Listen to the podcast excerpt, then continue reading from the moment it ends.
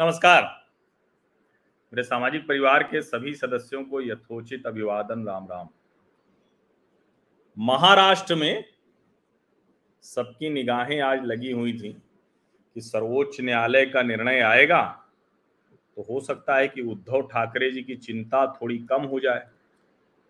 लेकिन सर्वोच्च न्यायालय का निर्णय आया और उद्धव जी की चिंता बढ़ गई। अब ये जो चिंता बढ़ी है, ये क्यों बढ़ी है? दरअसल सर्वोच्च न्यायालय में आज उस याचिका पर सुनवाई थी, जिसमें विधानसभा अध्यक्ष के अधिकार तय होते। जो डिप्टी स्पीकर की बात थी, वो तो पहले ही हो चुकी थी। ये सारी बातें आज चर्चा में आनी थी। लेकिन, सर्वोच्च न्यायालय की तरफ़ से आया तो मैं आपको बताऊँ कि एक चैनल पर मुझे चर्चा में शामिल रहना था परसों, पहले से। लेकिन आया कि सर्वोच्च न्यायालय ने लिस्टिंग ही नहीं की है तो चर्चा क्या की जाए? यानी यही नहीं पता था कि वो सुनवाई करने जा रहे हैं या नहीं करने जा रहे हैं। अब ये नहीं पता था तो इसलिए जो है वो जिसको कहते हैं ना कि एकदम चारों तरफ़ शांति सी हो गई थी। उद्धव गुट को लगा कि चलो ठीक है, जब भी होगी तो हमारे पक्ष में कुछ निर्णय आएगा, क्योंकि वो पंद्रह विधायकों की सदस्यता पर तलवार लटक रही है, जो उद्धव समूह के हैं। आदित्य ठाकरे को जानबूझकर शिंदे गुट ने छोड़ दिया रणनीतिक तौर पर। अब उधर से कहा जा रहा है कि हमने तो पहले ही सोलह विधायकों की एक अयोग्यता के लिए डाल रखा है। सर्वोच्च न्यायालय ने आज क्या कह दिया? सर्वोच्च न्यायालय ने कहा कि भाई देखिए, ये मसला इतना आसान है नहीं, वैसे भी आप विधायक लोग हैं कहने को तो सर्वोच्च न्यायालय सारी चीज़ें तय कर देता है, सब बता देता है। लेकिन सच तो यही है कि सदन सबसे ऊपर है। ठीक है, विधानसभा नहीं सबसे ऊपर होती है, लेकिन लोकसभा, राज्यसभा तो सबसे ऊपर है, नहीं, संसद सबसे ऊपर है। और वही संसद में राजनीतिक दल के लोग चुन कर जाते हैं। तो सर्वोच्च न्यायालय ने कहा कि ये मसला है थोड़ा कठिन। इसलिए ऐसे नहीं होगा, जो चीफ जस्टिस ऑफ़ इंडिया है, रमन्ना साहब, उनका ऐसे नहीं होगा कि हम सीधे आए। मामला सुन लें। वैसे भी इस मसले पर तो अलग अलग कई बार चर्चा हो चुकी है। तो हम ऐसे नहीं सुनेंगे। इसके लिए बनाएँगे संविधान पीठ। संविधान पीठ इसकी सुनवाई करेगी। और चूँकि इधर लगातार देश के अलग अलग हिस्सों से इस तरह की ढेर सारी घटनाएँ हुई, विधानसभा की, ऐसी ढेर सारी घटनाएँ हुई तो उन सबको दृष्टिगत रखते हुए इस पर हमें फैसला लेना पड़ेगा, बाकायदा बहस होगी, सभी मामले सामने आएँगे। अब ये टू थर्ड वाला मसला भी तो गंभीर हो गया है। एक नाथ शिंदे टू थर्ड लेकर गए हैं। तो क्या दल बदल लगेगा कि नहीं लगेगा? अब तो उन्होंने सरकार भी मना ली, सर्वोच्च न्यायालय तो नहीं रोका। फिर अगर टू थर्ड लेकर चले गए तो पार्टी कौन सी होगी? वो अगर कहीं चुनाव चिन्ह पर उन्होंने दावा ठोक दिया, क्योंकि कई जगहों से अब धीरे धीरे आ रहा है कि जो यूनिट्स हैं शिवसेना की, वो भी जा रहे हैं उनके साथ। तो ये सारे मसले उसमें फंसे हुए हैं। और एक तरह से कहें कि जो टू थर्ड वाला एंटी डिफेक्शन लॉ है, वो अब एक तरह से किसी काम कर रहे नहीं गया है। पार्टी पूरी की पूरी टूट जा रही है। गोवा में अभी आप हलचल देख रहे हैं। लेकिन इसमें एक जो महत्वपूर्ण बात है कि सबसे ज़्यादा चिंता बेचारे उद्धव ठाकरे की बढ़ी हुई वो चिंता सर्वोच्च न्यायालय भी अपनी टिप्पणी से बढ़ा देता है। कह रहा यथा स्थिति रहेगी यथा स्थिति मतलब शिंदे मुख्यमंत्री रहेंगे, उद्धव, आदित्य ठाकरे कुछ नहीं रहेंगे। ऊपर से शिंदे मुख्यमंत्री ही सिर्फ़ नहीं रहेंगे। तितलौकी दूजे नीम चढ़ी। कह रहे हैं कि पार्टी भी हमें चाहिए।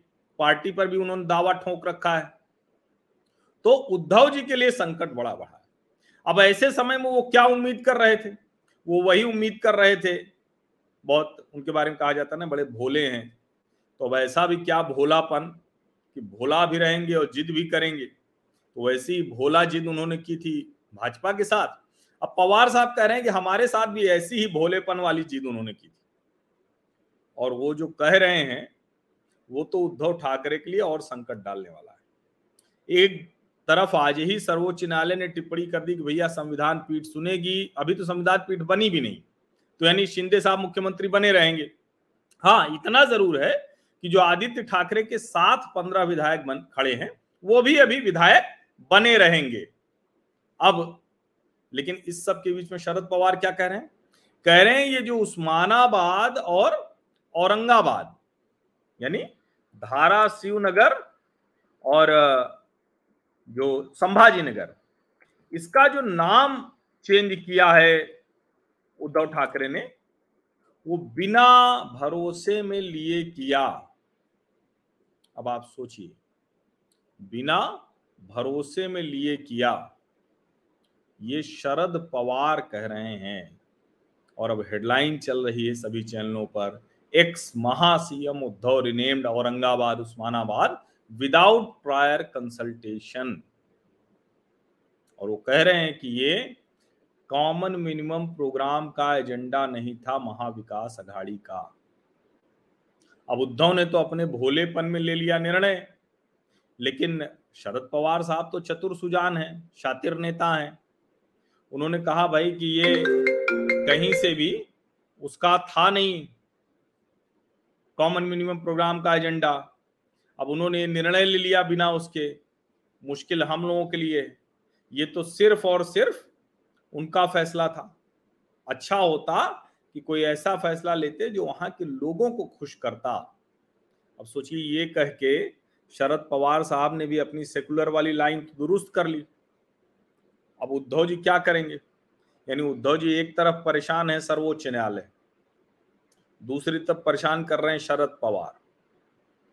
अब मामला बड़ा आगे चला गया है।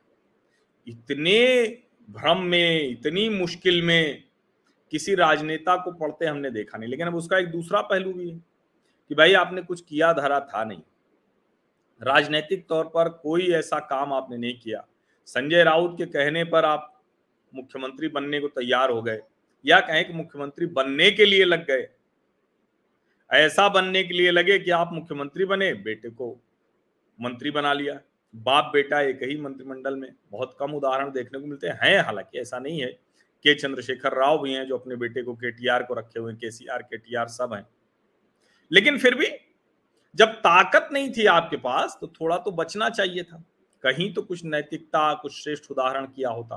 कह रहे थे, हम शिव सैनिक को बनाना चाहते थे एक नाथ शिंदे को, लेकिन जो सहयोगी हैं, वो तैयार नहीं थे। तो भाई बाद में तैयार हो गए होते। तो कुल मिलाकर उद्धव जी की चिंता बहुत बढ़ गई है। वो बहुत परेशान हो गए हैं। वैसे भी वो लगातार अपने निजी स्वास्थ्य कारणों से मुख्यमंत्री के तौर पर भी अपने दायित्वों का निर्वहन नहीं कर पा रहे थे। अब उसमें अगर ये एक बड़ी मुश्किल आ जाएगी तो भले ही आदित्य ठाकरे और उद्धव ठाकरे जो आरे फॉरेस्ट है, उसकी लड़ाई के लिए प्लेकार्ड वगैरह लेके खड़े हो सकते हैं, लेकिन जो राजनीति है, वो तो नहीं कर पा रहे और अगर एक नाथ शिंदे मुख्यमंत्री बने रह जाते हैं संविधान पीठ की सुनवाई कितने दिनों चलेगी? कब तक बन पाएगी संविधान पीठ? फिर कितने दिन चलेगी? अब ऐसा तो होगा नहीं कि बैक टू बैक तारीफ़ लग, तारीख लगती रहेगी, क्योंकि वैसे भी देश में मामले बहुत हैं। ठीक है, ये सब याचिकाएँ फिर भी अर्जेंट में लग जाती हैं। लेकिन उसके बावजूद इतना भी अर्जेंट अगर होता तो सर्वोच्च न्यायालय ने आज ही सुन लिया होता, आज ही फैसला दे दिया होता, लेकिन नहीं दिया।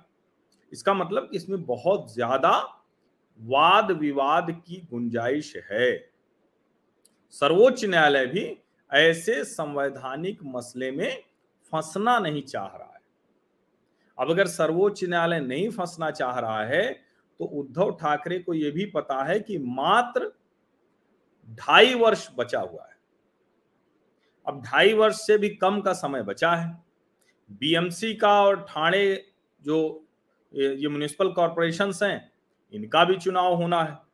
और अगर कहीं वहाँ ताकत खत्म हो गई और तब तक ये सब ऐसे ही चलता रहा, इसी बीच में शिवसेना पार्टी के जो नेता हैं, जो विभाग प्रमुख और जिला प्रमुख हैं, वो भी अगर धीरे धीरे एक नाथ शिंदे के साथ जाते रहे एक नाथ शिंदे ने कहा कि भाई हम तो कोई चांदी का चम्मच लेके पैदा हुए नहीं।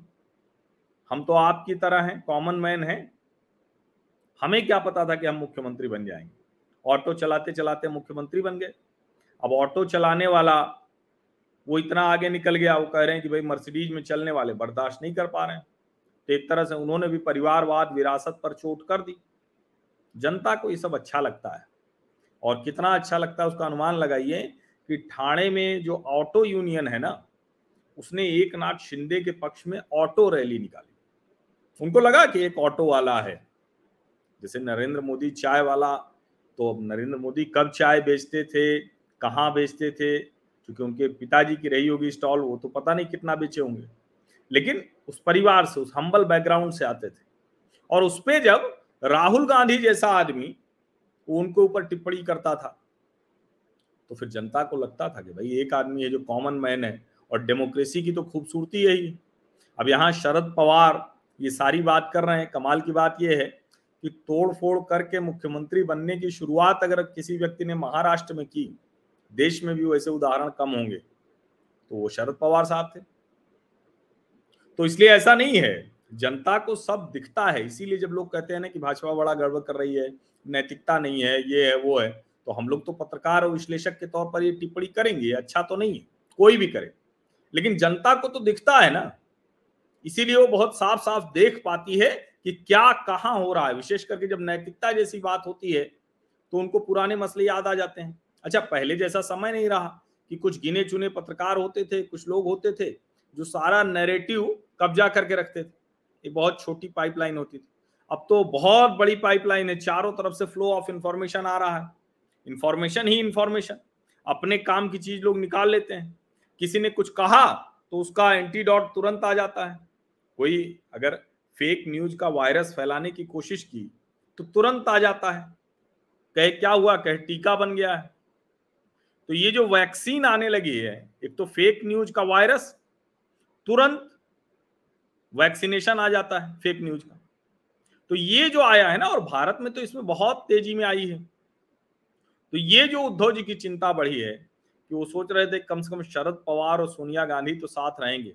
लेकिन देखिए, शरद पवार और सोनिया गांधी भी जो बोलेंगे, सोनिया जी तो सीधे बोलती नहीं है, वो शिंदे का ही पक्ष मज़बूत करेंगे। यानी उद्धव को एक ऐसा मुख्यमंत्री बता रहे हैं शरद पवार, जो अपने सहयोगियों से भी बातचीत नहीं करता था। कमाल की बात यह कि उद्धव बेचारे मुख्यमंत्री के तौर पर अपनी ताकत, अपना जो कुछ भी था, उसको पावर एक्सरसाइज नहीं कर पाए।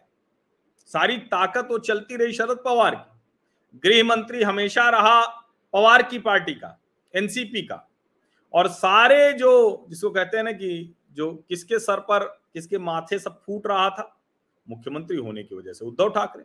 अब सोचिए, आज भी अनिल देशमुख गए थे, पूर्व गृह मंत्री महाराष्ट्र, वो गए थे कि हमको डिफ़ॉल्ट बेल दे दीजिए।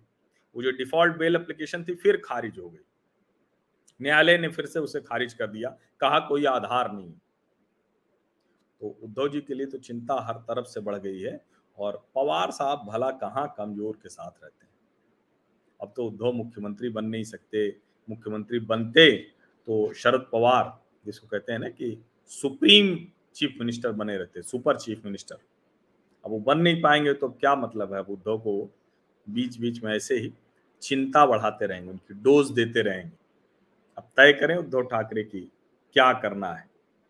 समझिए। लेकिन ये अच्छा है कि सर्वोच्च न्यायालय ने हड़बड़ी में इसमें कोई फैसला नहीं सुनाया। ये सचमुच संविधान पीठ में जाना चाहिए। ये बहुत गंभीर मसला है। आप सभी का बहुत बहुत धन्यवाद इस चर्चा में शामिल होने के लिए। सब्सक्राइब आपने कर ही लिया होगा। नहीं किया है तो कर लीजिए। हिचक क्यों रहे और नोटिफिकेशन वाली घंटी दबा दीजिए लाइक का बटन दबा दीजिए। अपने मित्रों से यारों दोस्तों से साझा कीजिए इसे। जिनको लगता है आपको जिनको लगता है कि ऐसे लो, लोग इस तरह का विश्लेषण सुनना चाहते हैं, जानना चाहते हैं। सामाजिक, आर्थिक, राजनीतिक, हर तरह की खबर यहाँ आपको मैं देता रहूँगा। बहुत बहुत धन्यवाद।